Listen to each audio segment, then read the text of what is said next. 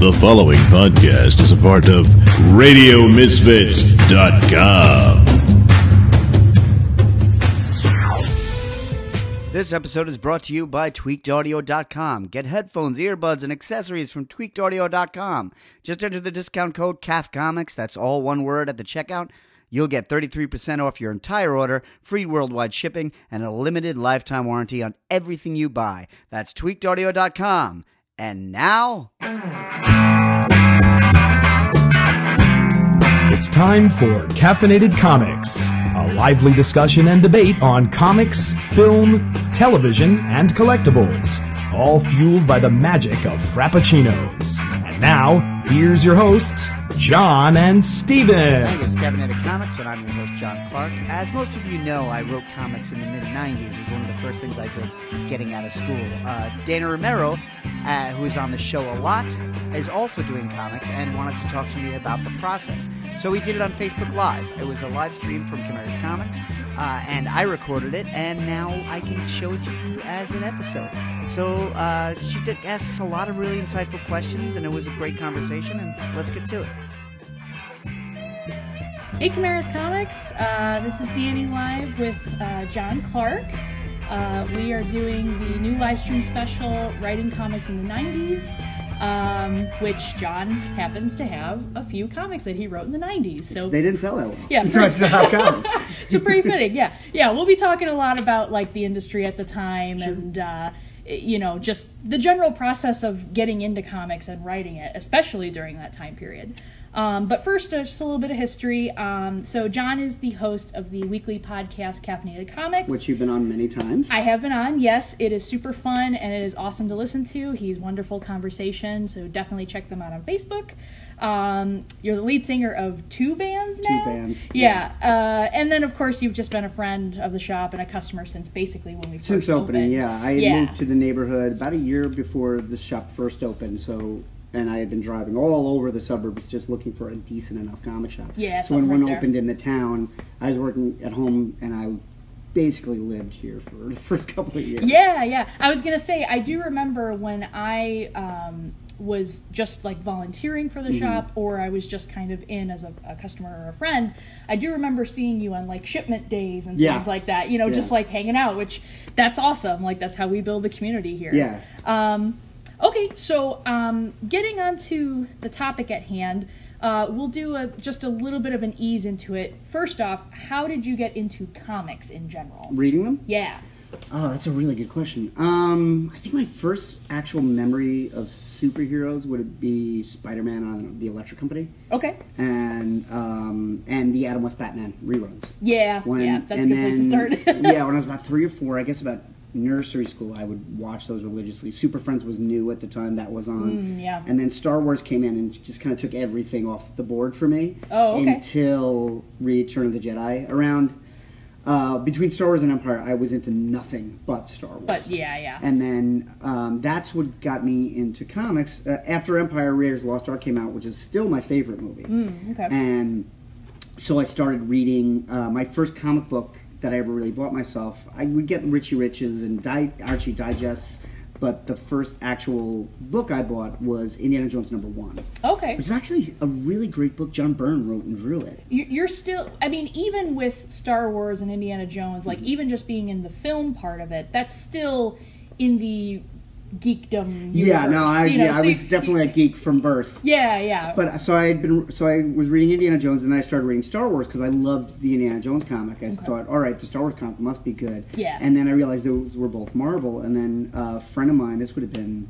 fourth grade, maybe um maybe fifth, uh, my friend in class was reading everything, and he was the kid who had the subscription to Fangoria and oh. Starlog. He was the deep. He had every yeah. Stephen King book. He um he read every Marvel. So so was he like borrowing things out to you, or, or like you he could was read when me, you were with he him? He was giving me recommendations. So he okay. said he said you really need to uh, read the X-Men, and I'm old enough where I said, who are the X-Men? Because okay. they were in no other media yeah, yeah. at the time. And that would would have been around the time that like Paul Smith was drawing the book, and then John Romita Junior coming in. And uh, so I picked up an issue of X-Men and an issue of Spider-Man because I loved Spider-Man. and both of them at the end of the issue went into the Secret Wars. Oh, wow. So I was like, yeah, okay, so I kind get... of a perfect transition yeah. into, like, first major event, but, like, as it's happening. Right. So I figured, okay, I guess I have to read this, the Secret Wars. And at that point, I think I was also reading G I. Joe, and I was reading... Okay. Uh, but everything was Marvel. Yeah. And so I was like, I, I guess I'll read the Secret Wars number one. And then it just, it hit me like a punch in the face. Yeah. There were so many characters I'd never heard of. I was like, I was like, who's Ultron? Who's...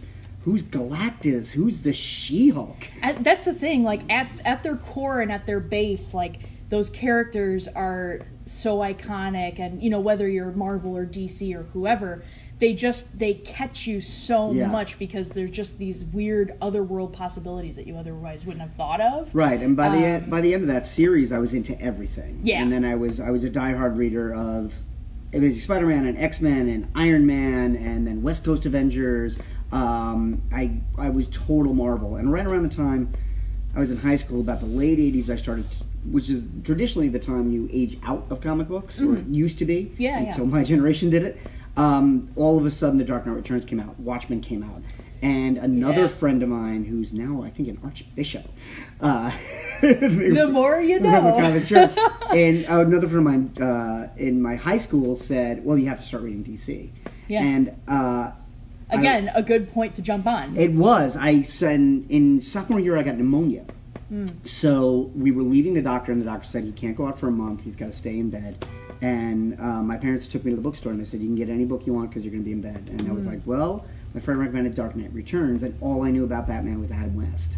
Oh, my God, yes. Yeah. So, and I had a, so talk about a contrast. Uh, yeah, and in that ugh. month, I read it like five times. I got my father to read it, and wow. then uh, I snuck out while I still had pneumonia, and uh, snuck out to the newsstand and got the newest issues of Batman and Detective. Because oh, okay. I was like, what are the monthlies like? And I had a one hundred two degree fever, um, and those were actually good issues to get because it was... Detective was the Norm Brayfogle run, mm-hmm. who um, unfortunately has recently passed away. Yeah. Um, and he he had been on our podcast, and he was a, a wonderful guy. And it was the first appearance of the ventriloquist and Scarface, and then the Batman was the uh, the Ten Nights of the Beast, the first appearance of the cagey beast. Yeah, I was gonna say a lot of that stuff, even just the general Batman and Detective comic stuff around the time was.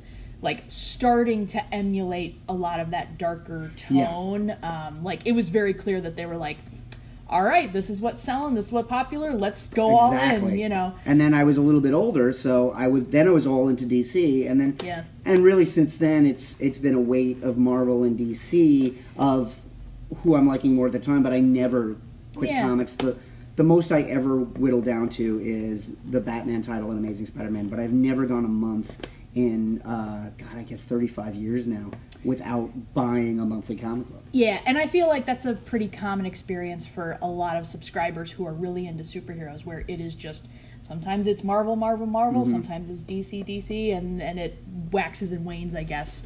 Um, so, uh, kind of on a different take from that, um, at what point were you interested in uh, writing?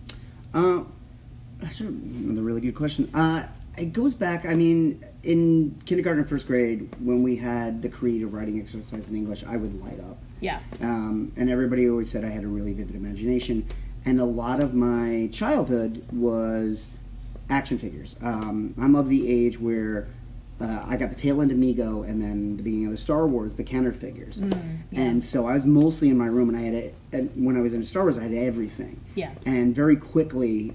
I started to think, oh, well, what are the stories I can make with them? Yeah. And some kids, you know, there's some kids that just took them and banged them together. Yeah, they just play, and then it's one and done, and they move on right. to the next thing. But when I was a kid, I would try to get the voice right, and I, when I would talk, I would try to get Han Solo to talk differently than Luke Skywalker. Yeah. And, uh, and then as I got older, I would remember what I did yesterday, and that would leave off, and I would give myself cliffhangers.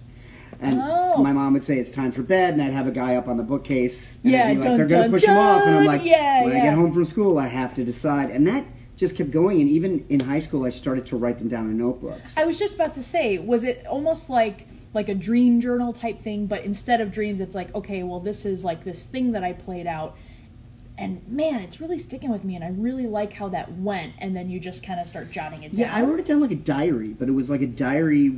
from shifting perspectives, where oh, it was cool. where it was okay. I played with Batman toys yesterday, so this is written. This is Batman's journal of what happened. Oh, but then the next okay. day, I was playing Spider-Man, and then it would be. Sometimes I would write them in different ink, and sometimes I would put different headers on it. And I'd be like, "Well, here's my Spider-Man story," and then as I got more serious about comic book writing, those stories started to get more of a format, and I still have like five or six full marble notebooks really? of different storylines. Like they, these were my X-Men stories, and these were my Spider-Man stories, and these were my Iron Man stories. And here's a crossover where I bring everything in. Mm. Um, well, one, I would like to see those at some point. All right, if you they're ever terrible were brave enough to share them. uh, and the second thing is, I will actually have questions that kind of follow up on that okay. that uh, line of thought uh, a little bit later, obviously. Um, so, I mean, very naturally from the beginning, it was.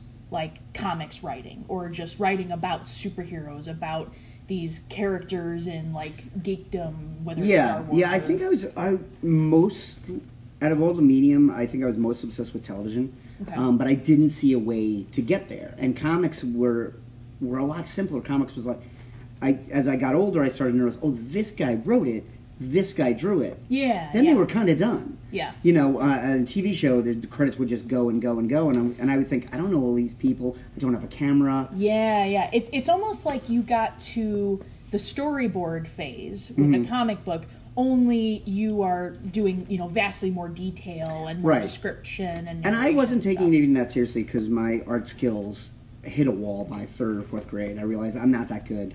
Um, and as I did comics and worked with artists, I would realize I'm never going to be on that level.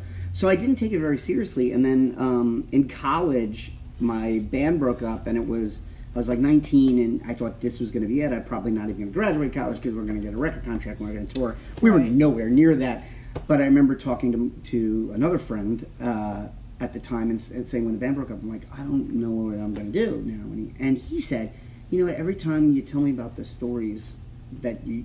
you make up with your action figures, they're just as good as other comics. Yeah. Do you ever think about doing that seriously? And it was a fantasy I'd always had, but sure. it was the last couple of years of college where I was like, all right, and I started to sit down and say, how do you submit plots? How do you write scripts? Yeah. And uh, there weren't a lot of reference materials. The best thing I saw was Sandman, um, the Dream Country trade paperback, had Neil Gaiman's script in the back. Yeah. And that was yeah. the first comic script I had ever seen. Yeah. And that, that was the first time I said, okay, this is what somebody who doesn't draw, how they can make a comic book. And and thank goodness that was the script you saw as opposed to, like, Alan Moore's script. Yes. Where you're like, oh, I have to write, like, full-length novels and extra descriptions yeah. of these things. I've never finished it's, an Alan Moore script. It's, it's like, it's kind of amazing to me how differently people can lay them out. Like, I'm kind of butting into... doing art and stuff like that for mm. comics, and just seeing one person the way that they lay it out, who has been in the industry for a while, and kind of uh, it's it's less about like, oh, they know how it works, whereas they know like specific terminology, whereas someone else who's like, well, I'm just getting started and this is sort of a pet project, whatever. Mm. Um, and it's still in a script format, but it's just there's just something different about the language that they use. Right, and I've seen screenplays, but yeah. uh, what really turned me around was the fact that the full, when seeing a full script was broken into panels. Yeah. And I found that a little daunting. I was like, wait, I have to decide how many panels are on this page, but that's the art. Yeah. And, in, you know, uh, the, what they call the Marvel method isn't used anymore, but Stan would just say, hey, here's the story. Yeah, and, yeah. But he was giving it to people like Jack Kirby and Steve Ditko that knew what they were doing, and I was like, well, I could do that. But um, the more I made myself break that down, the more it taught me the craft. Yeah, it, it, and it's also sort of like, depending on who you're working with, some people will want very specific breakdowns of how how long does it run, the length of the page, or whatever. Right. And some people are more just, just tell me generally how many, and let me know if there's one panel that you want emphasized or something. But otherwise, like, the artist is like, eh, I'll take care of it. Right. Um, Okay, so I mean that was that was from college. That mm-hmm. was your mindset. Yeah. So fast forward then to um, so the first thing. Uh, this was the first project you worked on. Yes, the Horseman. Yeah, okay. That was still in college. I had uh, I published the first issue, which was a zero issue because it was the nineties. Uh, yeah, it is. Before... Uh, and and it got like They got the a gold, gold treatment. Variant, they got a platinum variant. There were many, many variants. There was uh, many ash cans versions of it. Um, I yeah. actually got that published before I graduated. Oh, I was okay. very, very lucky. I, I ended up staying an extra year in college. I did five years because I was going to get a teaching certificate because I figured, okay, all struggling writers are teachers. Yeah, and my yeah. father was a teacher, and I was like, I'll go into that. I turned out substitute teaching junior high for about three months, and I went back to working at a comic book store. Oh, I wow. was not great at it. But in that fifth year, I got the, the Horseman published, and that was a book that actually the owner of my comic store, Hank Kwan, who still owns Bulletproof Comics, they hmm. just celebrated their twenty-fifth anniversary in Brooklyn. Wow. Um, I was working at that store, and he was friends with Bill Tucci, who was doing She. And at the time, we were do, we were handling a lot of exclusive variants of She, and She was selling through the roof. Was She from Kevlar? No. No. So um, okay. that was Crusade. And okay. that was Billy Tucci's company. So uh, as they were doing these signings, Hank was a fil went to film school, and he was like, "Oh, I would like to make a comic." So they started talking about one, and they did the first issue, which I don't even have anymore, is, was actually a Horseman She crossover, and that Crusade yeah. put out, and then they did it, and then the last minute. They asked me to do some like editorial page, so my first credit was in a Crusade book, and then after that, um, I started self-publishing, okay. and that was Kevlar Comics because Kevlar is another word for bulletproof. Yeah, yeah. So uh, yeah, because I I do distinctly remember uh, there was a while where, when we like first started talking, mm-hmm. and like I'd been on the first podcast uh, with you guys, and uh, I was still like uh, a little intimidated to like ask about. I'm always intimidated okay. with by other creators, like just because it's sort of, it's an awe thing because it's like, oh, you have published something mm-hmm. or you put something out. So um, when I was first trying to look up your name and try to find right. the comics that you'd done, I saw that She crossover yep. one, and I was like, I'm not positive if this is him or not, so I'll just, I'll wait to, yeah, ask when I'm more comfortable. And I did, and then, you know, sure enough, this, yeah, this showed up, and, so, yeah. Right, and then that was my job for a while. I still worked Wednesdays so I could get my books. Yeah. Um, but I made enough to, like, have a roommate and then moved out. Wow. Uh, and I thought that was going to be it. I really figured, all right, I'll do this series until um, Marvel and D C start buying things, and that, and that's yeah. where my career is going to go. And I, I, it was moving along pretty well. The artists that I worked with were fairly well known. Mm-hmm. um, I was going to a lot of conventions. I got to get to the other side of the table, which was a big deal yeah. for me. Um, to get like your own lanyard, that's a talent, and uh, it just made things a lot easier. And you know, there were there were conventions Net where I was networking, sitting, I'm sure, was much easier. Yeah, I was in Artist Alley next to John Romita Junior and you know Bernie Wrightson and, and these these people that uh, then my artist knew and introduced me to, and I met a lot of big names at the time, yeah. and it was right around the time that Marvel and D C were starting to remember me yeah. when I would come back up, because I was still writing pitches in that action figure kind of way. I learned how to do one-page plots. Oh, okay. And um, a piece of advice I got, this was around the time that Marvel Comics Presents was around, uh-huh. and they said, what you do is take a C or D level character. Don't write Spider-Man. Don't write Batman. Yeah, or that's like, got to be hard to pitch. Right. Yeah, yeah because they and have that all the time. And convince someone anyway. And yeah. it's probably different now. I mean, I've had friends that have done backups in Spider-Man now that haven't done much. But it, I was constantly like, what's my Darkhawk story? What's my Namor story? Yeah, yeah. What's my Martian Manhunter solo story? I want to read your Namor story. Uh, I can't remember it, but I know I wrote one. Um, At some point, we, we will have to investigate that. Yeah, further. I did write a dinner that Sue made Reed and Namor go on, and they have to go on once a year to get along. And That's it doesn't fantastic. Go well. I want to read that. Yeah, because it just becomes about their jealousy. Yeah. And, and Reed finds out that Namor has the same dinner with Doctor Doom every year. Yeah, yeah. And that also that was one story I had.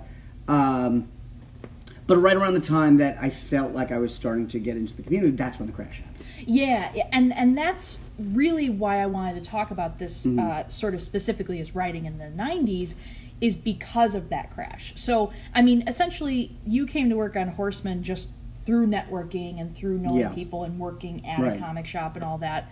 Um, and then it seems like, uh, so this other comic he did, Adam, uh, a superhero book, it came, seems like it came right after. It did. This. In fact, uh, I didn't do the last issue of Horseman because I was already doing Adam. And uh, Horseman yeah. was running out of money, and I figured, okay, I'll launch this new series. And that was, I found through the artist, um, an artist friend of mine that I had worked with a few times. Uh, he found this guy that was making a toy, and he wanted he wanted the toy designed, and he wanted an animated series, but the animated series was going to be expensive, so he said, "Okay, I'll have I'll do a comic book."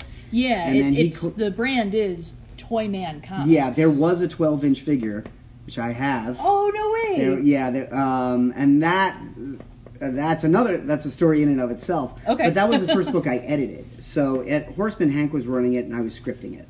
Okay. And he's nominally, I was the editor, but I would tell the artist to change something, and they wouldn't do it. Yeah, yeah, sure. Or I would They're say, like, yeah, okay, John. Yeah, sure. I'd say, why are you late? And they'd say, here's a free beer. That was uh, Adam was where it was like, I picked the talent. Um, the artist uh, who was originally on it started to fall behind, so I found a penciler and teamed them together. Yeah. We created the logo. We created the design, and we pitched six issues. We wrote out, plotted and wrote out six issues, but only the first one came out. Yeah.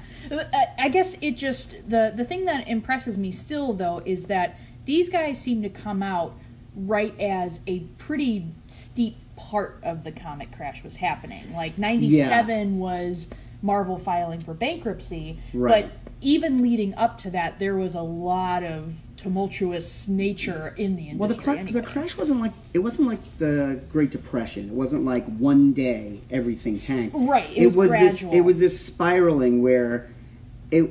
I would kind of got in on a lot of things that were getting on the tail end of the boom. Mm-hmm. So where the boom really happens with the boom begins with the Tim Burton Batman, and then they can't stop printing Batman comics. Yeah. And then uh, then they start doing Spider-Man number one, X-Men number one. Those blow up. Those guys move out and create Image. Now there's a whole company that's blowing up, and that's when the industry just really expanded. Yeah, the, the speculator market. The speculators and, came in, yeah, yeah, and that's like ninety-two, ninety-three. So around ninety-four, I'm talking to a lot of people that are that are trying to get in. Around ninety-four, I created a book for a company that never got off the ground where we did some character designs and we did a first page. Okay. And it was an idea I shopped around for a while later, okay. but it never got made. And then, then it was uh, a year or two later. It seemed like it was one of those things where it seemed like it was going to recover every few months.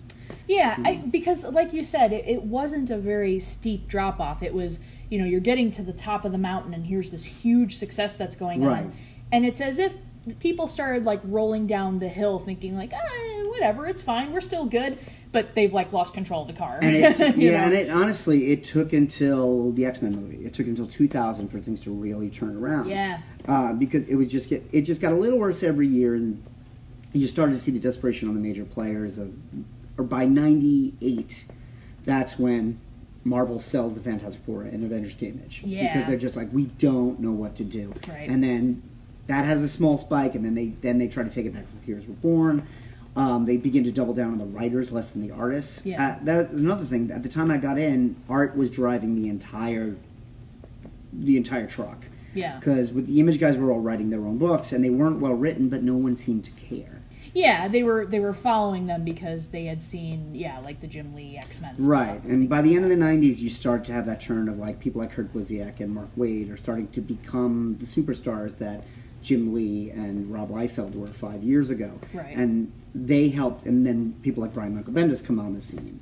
And that kind of takes it into the next millennium, which is when things start to stabilize. We'll, we still don't have sales that we had in the nineties, yeah. but we have billion-dollar movies on these characters. Exactly, yeah. And, and you know, re- recovery is, is sort of like, um, you know, like...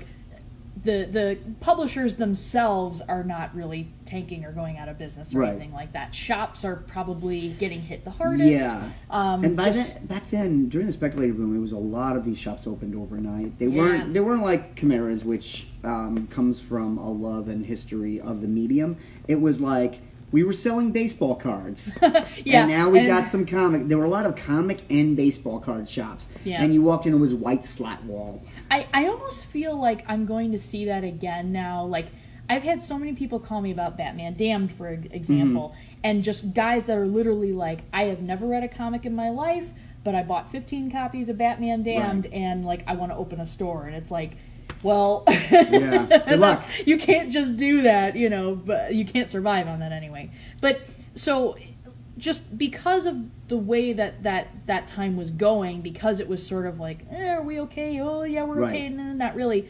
Um, did you have like a lot of stake or a lot of risk in working on these projects and submitting the projects, or was it more just like, you know what, like regardless of what's going on around me, like let's just do it, let's just try it? Yeah, I think I was really, I was in my early and mid twenties, mm-hmm. just graduating school, uh, and I was really scared that I was going to get in it locked in a dead end job, mm. that I was going to do something that was not creative or fulfilling, and um, and that would be my life. That I'd be one of those people that just gave up on the creative dream. So I just lived on less and less and less and yeah. less, and I was the poorest of all of my friends uh, until that, all of the nineties. I think a lot of uh, millennials can relate to that yeah, at this point. Yeah, yeah. I'm a Gen Xer, but a lot, a lot of us were like that. Where yeah, um, and a lot of my friends were like that. I was in the creative kids club, so it was a lot of musicians and actors and a lot of people working retail and bartending. Yeah. And um, yeah, just it's, trying it's to make your, things happen. Yeah, I, you have the full-time job to make it happen, and then on the side you do these projects of love. And, right. You know. Yeah, and I was just trying to, I was just trying to find a way to write for a living. I think that was the most important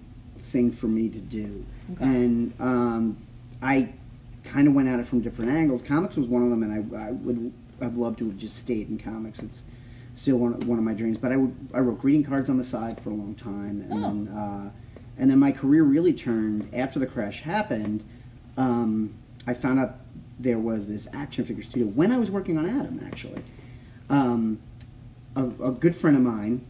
All these stories happen with a, a good a good friend in the right place. Yeah, yeah. Um, a friend of mine from college was helping out at an action figure studio. He and he had a law degree, and he was helping them do their contracts. And he said, "Do you have somebody to make this action figure?" And I said, "Well, I'm on the comic side. I don't know." And I asked, and they were like, "Oh no, like this company didn't quite have a business plan." Uh, but then he took me over to Art Asylum okay. in Brooklyn, and uh, they designed the action figure. And then um, then they called me up when after the first book didn't happen. Then they called me up and they were like, "Well, we're working on a pitch. Can you come down and work on this?" Hmm. And okay. a little bit of that, I went down there and I ran into people I knew. There were guys. This is around ninety-eight, ninety-nine now. So the crash had wiped a lot of guys out. Yeah. So I come down to the studio in Brooklyn and I run into people that I friends of mine that I knew working at Crusade. Okay. And, um, or that were friends of mine of, of artists from the Horseman, people that I knew in conventions, because sure. they weren't getting work. So they were designing figures for Toy Biz. Okay. So you remember the, the Marvel figures in the late nineties started to take this McFarlane turn? Yeah, yeah. That, um, where I was was one of the places doing that. So um, they would did like the big apocalypse from the Onslaught series, and like the Spider-Man, the first Spider-Man that had all the webbing sculpted in. And so was it w- like when you were working with that? Were mm-hmm. you writing pitches? Were you designing? Were yeah, you... I was. No, I was. Wasn't designing. I tried painting for about a week. They told me to stop it. They're like, "This is not for you. We're going to put you somewhere." Yeah, they gave they gave me an accessory. We were doing the W W E at the same time because Toy mm. just had the license, yeah. and they gave me an accessory for I think it was Sting had a plaid shirt tied around his waist, mm. and they gave me the plaid, and I'm trying to paint every the, black the and pattern, white square, yeah. and then uh, the art director was just like, "You can't do this anymore." Yeah, and it was a separate check, so I was like, "Really, I need to," because I was the poorest guy anyone knew, and they were like, "You really can't." But they they let you try. At yeah, least. yeah, yeah, yeah. And they gave you the good old fashioned. Yeah, and we're all friends to this day. We got along really well. It was a, it was very much guys in their twenties working till all hours of the night, making each other laugh all the time. And uh, and I really had two jobs there. I wrote, um, I did pitches for independent projects and to get more work. Like I wrote an entire video in Klingon so we could get more Playmates work. We were doing some of the Playmates Star Trek. Yeah. And then there did you were, have like an actual dictionary? Oh yeah, yeah. Like, and, yeah, I was going to say by then of, they'd have that. It was the early days of the internet, and there were a lot of pausing of tapes and going, "Okay, that phrase means this, and I'll yep. put this in," because we wanted to prove to Playmates that we knew what we were talking about. Yeah. And that was the one half of the job. And then there were original properties we worked on. It was like, um, was like, okay, this toy could be this. And then I would go off and go, and this would be an animated series. And this would be a comic mm-hmm. book. And, and I did a lot of that. And then the other side was doing ads and doing promotion. Yeah, so, it's just like expanding the brand, essentially. For, yeah. For certain toys or properties. Yeah, so we had, there was a, a magazine called Go Figure Magazine. And they gave us article space every month. So I would write articles. And I would interview the guys at the shop. Oh, cool. And um, like... we would do articles like, how was an action figure made? And, sure. um, hey, we did the Star Trek figure that's an all-C G character. How do you translate C G into plastic? And we had that ongoing relationship. So I was starting, I never took any journalism classes because I was just not extroverted enough to be the first guy to fire. Yeah. So what happened? Yeah. Um, and a lot of the English majors I knew were journalism guys, and I said, I'm never going to do that. And then I'm on the phone talking to City Marty Croft because they because uh, we were developing action figures based on H R Puff and stuff. Mm, okay. And you just, one of the things I learned uh, is that I spent a, too much time saying I do this and wanted to be the master of one thing. Yeah. And what I realized in my career is is you can, no matter if how much you're the expert in something, you're only going to have as much expertise as another guy. But what you need to be is the person that fixes the problem. So, so sort of jack of all trades, master of none. Yeah, kinda? In a way. But I mean, uh, with startups, you can go to the extreme of like, I'm building shelves and painting. Mm-hmm. But as a writer, uh, I just didn't turn down anything. So it's like when when I was doing the comics, it was also my job to write the letters column and write the solicitation copy yeah. for Diamond. And I was I was gonna say one of the most fun things for me reading these guys um, after you had uh, mm-hmm. given them to us was uh, like just looking at like the the final letter and back and yeah. stuff. I was like, oh man, this is really cool. Yeah, and that's like single me in my twenties. Yeah. Well, it it's it's funny just.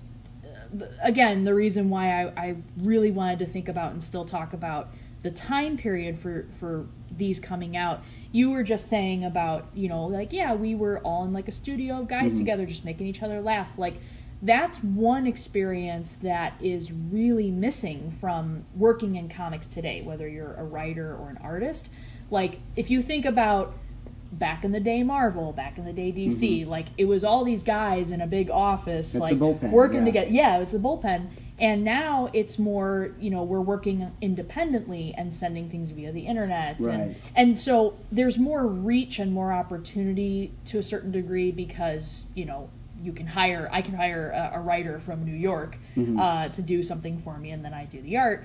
Uh, whereas, you know, maybe you didn't have that contact before. Right. Um, and there, there's something to be said for it. Um, one of the most fun times we had was when I was when I was doing Horseman, um, the artists I knew knew everybody. Yeah. So, um, in fact, like I just uh, went to Alex Ross's signing and I said, well, I met you when I was on Horseman. And he's like, oh, yeah, I remember that. Yeah. Um, and it, because everybody knew everybody. And there was always a hotel room somewhere where seven guys were trying to finish somebody's deadline. Yes. And that was that and I, they're helping with inking and lettering. Yeah, and just I that. have inked, I have inked a couple of issues of a D C comic that I was not supposed to. That, oh. that, I would, that I do not have credit for, but I do have a copy. Okay, off stream we are one hundred percent yeah, no, going to talk about that. And I screwed that. it up. So that's you can see a panel, you can see a mistake in my panel because some sometimes guys would just fall so far behind. They were they're like, like whatever, just they're do like, can it. you hold a pen? Yeah, and. uh I we talk, I talked a little bit about becoming an inker yeah. because I was like, well, I don't have the underlying structure, but I can hold the pen and I can do the line weight. Sure. Um, but but there was that kind of feeling of like, and I think a lot of it is, is a time in your life when you don't have other commitments and you're just hanging out with your friends and yeah, and you and, can you can spend all of your time with them. And and that's like as much as humanly possible, especially if I'm working with like local people. I try to do like creative hangouts, so to speak, mm-hmm. where, you know, even if it's just like a drink and draw type thing, right. you're still with other creative people and you're talking and encouraging each other about your projects. Um, and yeah, I, I always feel like that kind of uh, camaraderie, like I wish that was yeah, more prevalent. Yeah, it was good and it helped us get better. And, and uh, the, the guys I know uh, were New Yorkers in the nineties would really bust each other's balls. Yeah, um, yeah, I was going to say. Like, you just hear in the middle of the night, what are you drawing that guy constipated? Yeah, yeah. It's like the trick to make people better, and it's like, I love you, but your heads are too big. Yeah. And just well, this yelling that you it was this tough love. Yeah, I was going to say. Where that guys when, really had to get better. Right, when when you're friends, you can kind of have that brutal honesty, so yeah. to speak. Um, but you're you're doing it out of place of love. You're right. doing it to try and make each other push each other more. And well, everybody um, wants each other to be better. Yes, it, it wasn't a competitive thing. It was, it was we should all be on the best-selling books. Cause yeah, because comics is, and to this day, comics is not a zero-sum game. Mm-hmm. It's a small market, but um, you know, Marvel doesn't have to win for D C to lose, or vice versa. Sure, you know that it, it is a community. Yeah. Yeah, and, and I will say that there there is, to a certain degree, there is still that sense of constant support between, mm-hmm. um, you know, like-minded artists and writers right. and stuff. Uh, it's more just like on Facebook, like, I love this post or yeah. something like that. Like, there, it's just, the with technology evolving, so does the communication aspect. Right, and there's a lot to be said for the social networking. I mean, our podcast, um, I got to talk to so many heroes that I would have... that I honestly would have clammed up on an autograph line yeah. at conventions. There were so many signings I went to where I was like, I'm going to meet this person, I'm going to talk to them, and they're, uh, I'm going to get to know them. And then I got up to them, and I was like, eh.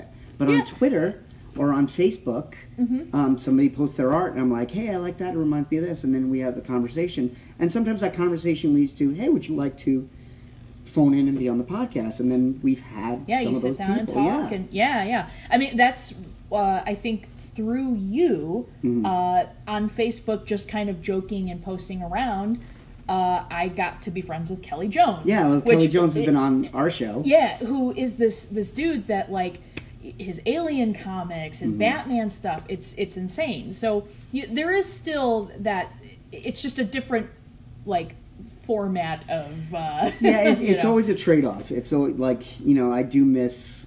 I do miss hanging out and knowing the bar where everybody went to. I was just watching, looking on Facebook, and Joe Quesada was posting all these pictures from the nineties on his Twitter. Yeah. Uh, when he and Jimmy had Event Comics, and they were kind of the most successful guys in our group. Like, Joe and Jimmy would come and do signings at Hank Kwan's shop, and they would have the bigger table. When we were doing Horseman, they were doing Ash. Yeah. So, like, um, they were all, it was all the p- parties that we wanted to be invited to. Yeah. So it was, it was this odd kind of nostalgia where they were kind of the center of the fun, and we were on kind of the outer rim of it. Yeah, yeah. But it did... It, but you're still having fun being in that circle. Yeah, it you was, know? you know, but I wasn't home reading Wizard. Yeah. You know, uh, that was... part of the cool thing. But so as much as it was in my circle, it was like that in a lot of the circles. And that's what we would hear about Image, was that it was um, once the main Image guys got busy, like once Jim Lee became Wildstorm mm-hmm. and uh, Rob Liefeld became Extreme, yeah, um, they would hi- they started hiring all these guys, and some of them came up through the ranks and became big on their own right.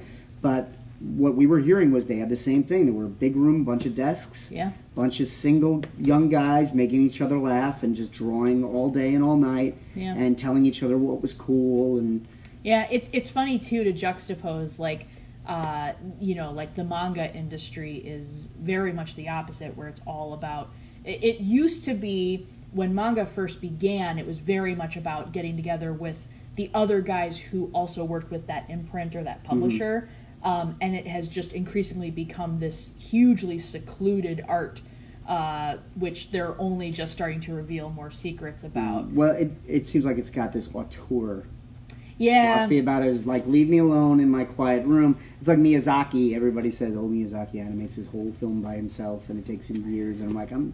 It's, other it's his studio, yeah. yeah. It's just yeah. It, it's a very different culture, and there's a different sort of, you want to respect boundaries right. type of thing.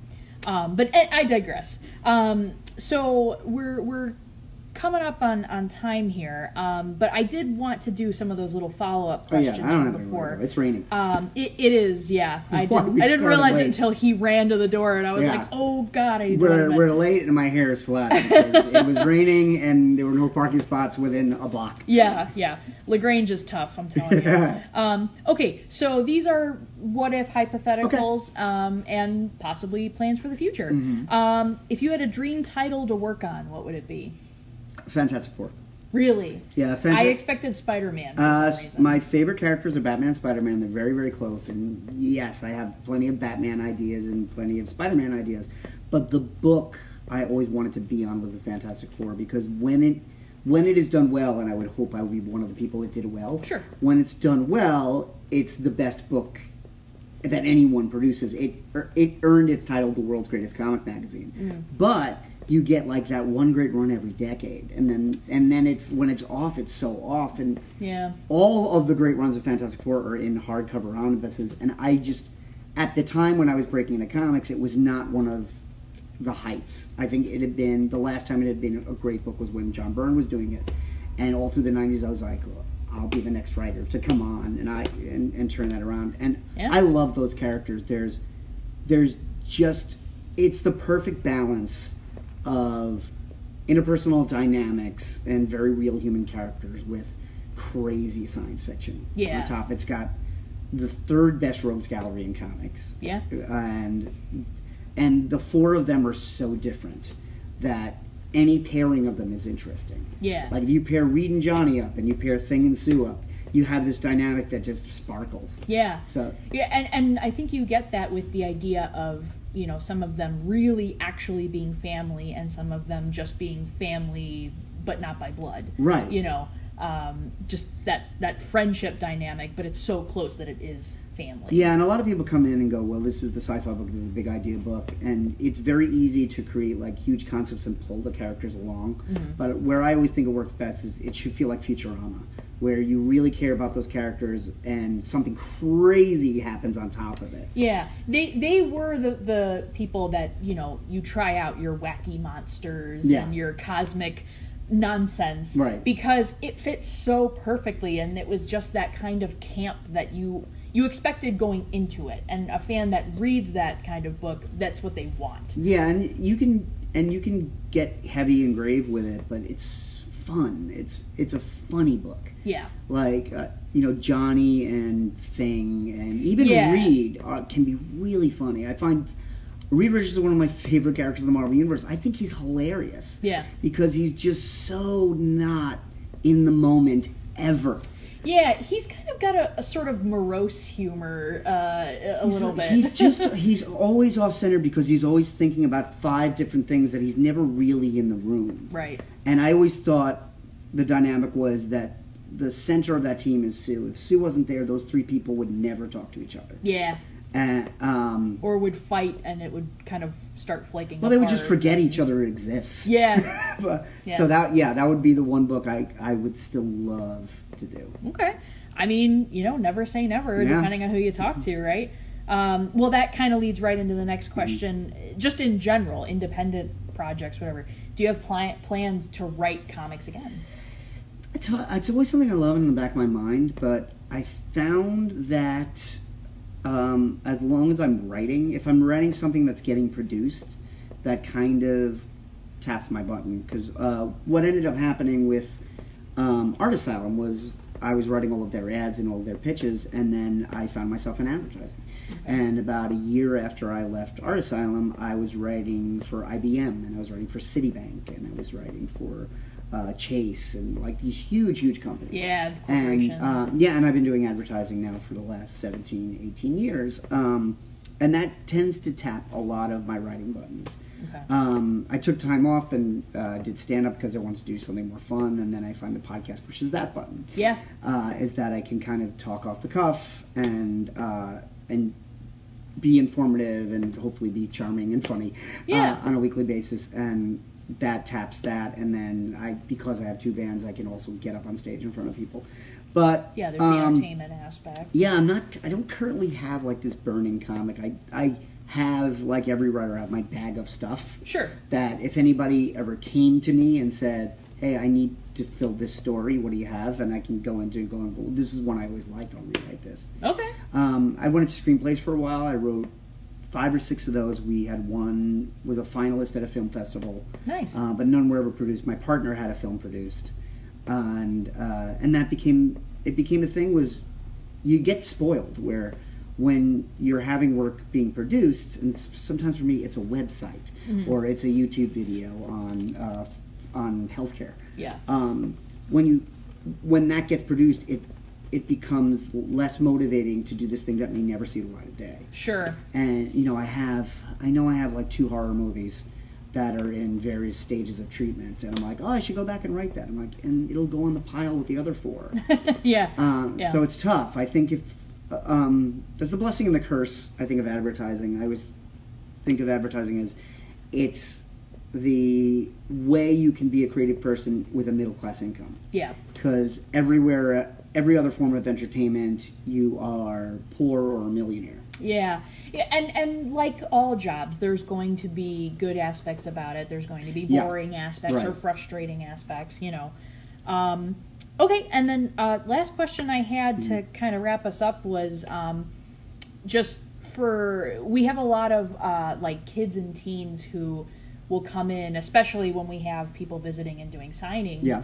um, that always ask about like, getting into writing or drawing in general. Not necessarily the industry, but mm-hmm. just like, how do I get started? I have an idea, but like when I sit down in front of a computer, it's it's like hitting a wall, you know? So like any advice for like young creative people who want to get into it, but maybe they're scared to, or they don't know where mm-hmm. to start, that kind of thing. The advice I wish I knew when I started was you don't start on page one. Mm. And as a kid, I always just went, page one, we open on a house. Oh, yeah. God, what happens?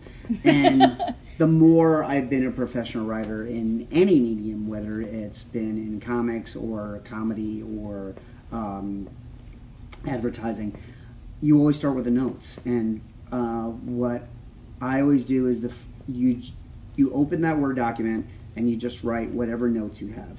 Because you have some kind of idea when you sit down to write. Right. Where you say, say it's a Spider-Man, where you say, I want Spider-Man to fight Electro. Yeah. And just write down Spider-Man fights Electro.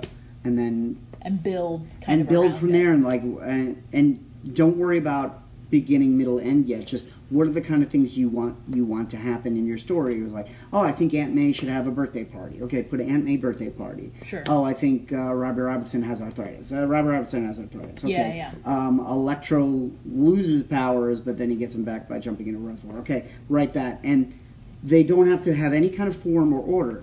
But the thing is, um, I always say, write when you can't write, just write. When you can't write anything good, just write garbage. Yeah. Like, there are so Thing, things you want to say, stuff that's rolling through your head. Yeah, because or... if you want to be a professional, the deadline is the most important thing. Like, you have to, tr- if you don't turn it in, you will not get paid. Yeah. And you won't get further work. So, right. um, eventually you get to the feeling of like, well, I'm not proud of this, but I have to turn in something. But when every time you come back to it, you're making it better. And there yeah. have been so many things I've written where in the middle of it, I'm like, this is the worst thing I've ever written. This isn't going to go anywhere. I'm never going to work again.